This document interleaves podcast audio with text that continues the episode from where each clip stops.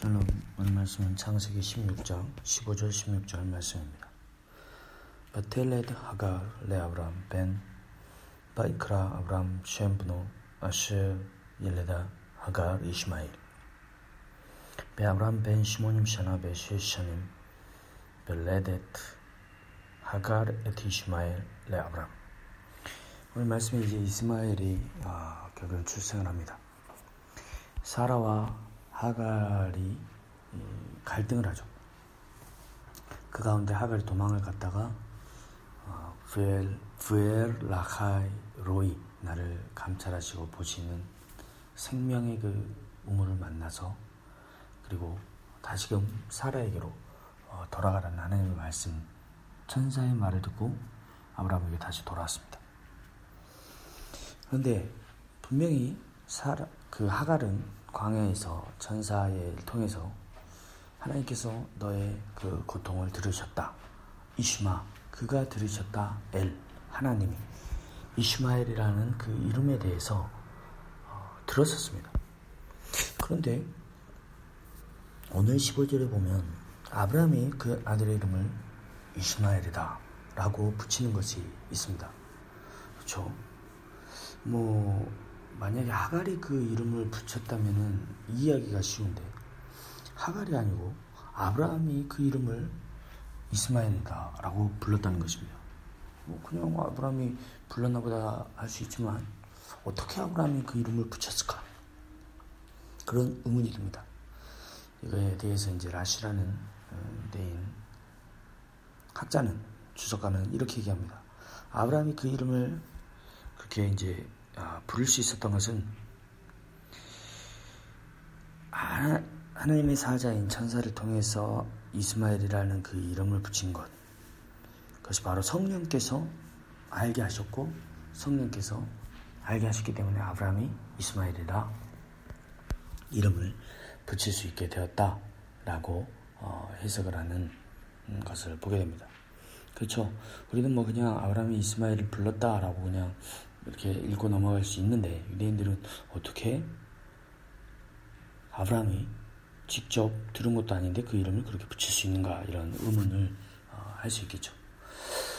성경에 이제 그런 이런 이름을 붙이는 것은 어떤 의미를 가지고 있는 것을 어, 많이 이렇게 볼 수 있습니다. 어쨌든 이 이스마엘의 출생과 관련해서 어, 제가 이제 자료를 이렇게 검토를 하다 보니까 베레시트 라바라는 이 주석책이 있습니다. 창세기 주석책인데 300년에서 어, 500년경 그러니까 BC, BC가 아니고 AD 300년에서 500년이니까 미시나가 집대성되고 나서 여러 주석들이 쓰여지는데 창세기 주석이라고 보면 됩니다. 유대인이 쓴 주석이죠. 여기에 보면은 베레시트 라바 45장에 보면은 이 하갈에 대한 이야기가 나옵니다.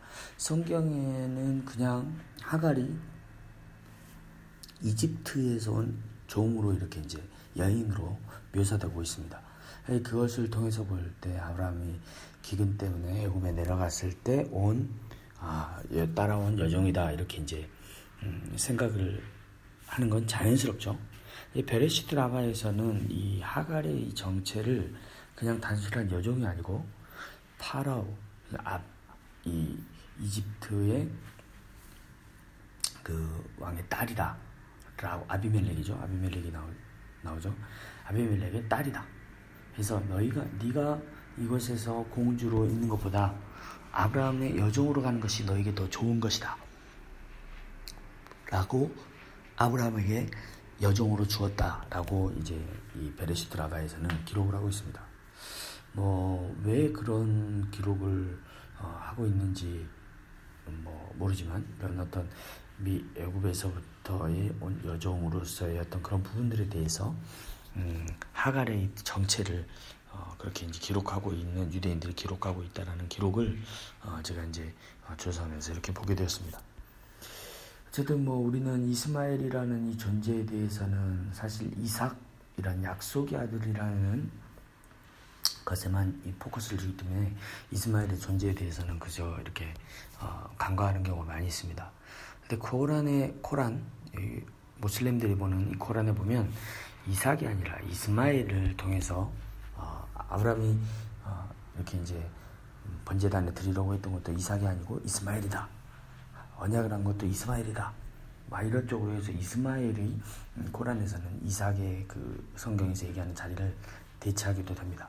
그리고 이스마엘의 후손이 또 메카에 이렇게 살고 있는 어, 지금의 아랍 민족이다. 이렇게 이제 해석하는 또 성교의 그런 흐름도 있습니다. 중요한 것은 이스마엘도 한 민족을 이루게 되었고 하나님께서 아브라함을 통해서 온 후손이다 이거죠. 나중에는 이제 또 이스마엘이 쫓겨나죠 결국엔 어, 쫓겨나지만 다시금 그 아브라함과 어, 다시 재회하는 그런 장면도 성경에 기록되고 있습니다. 어쨌든 하나님께서 이 약속은 이삭이든 이스마엘이든 그 한 개인에게 하신 이 약속은 신실하게 지켜가시게 되는 지켜가는 것을 보게 됩니다. 하나님은 들으시는 하나님이시기 때문이죠.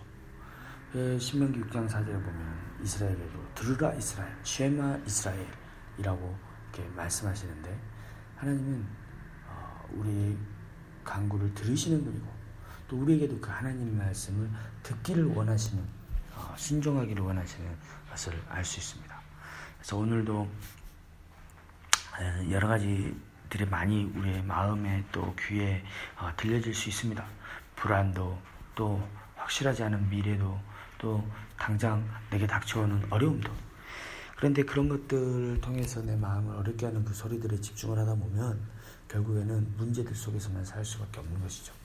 그러나 이 모든 것들을 초월해서 넘어서서 아, 나에게 귀를 기울이고 계시는 나의 음성을 듣기 원하시는 그 하나님 이스마엘 그가 들으실 것이다. 하나님께서 나의 간구를 들으실 것이다. 그 이 믿음 이스마엘의 하나님 이삭의 하나님, 이스마엘의 하나님, 아브라함의 하나님이 나의 하나님, 들으신 하나님이 나의 하나님이다라는 이 믿음으로 하나님의 그 음성에 더 귀 기울이는 이 하루가 되기를 축복합니다.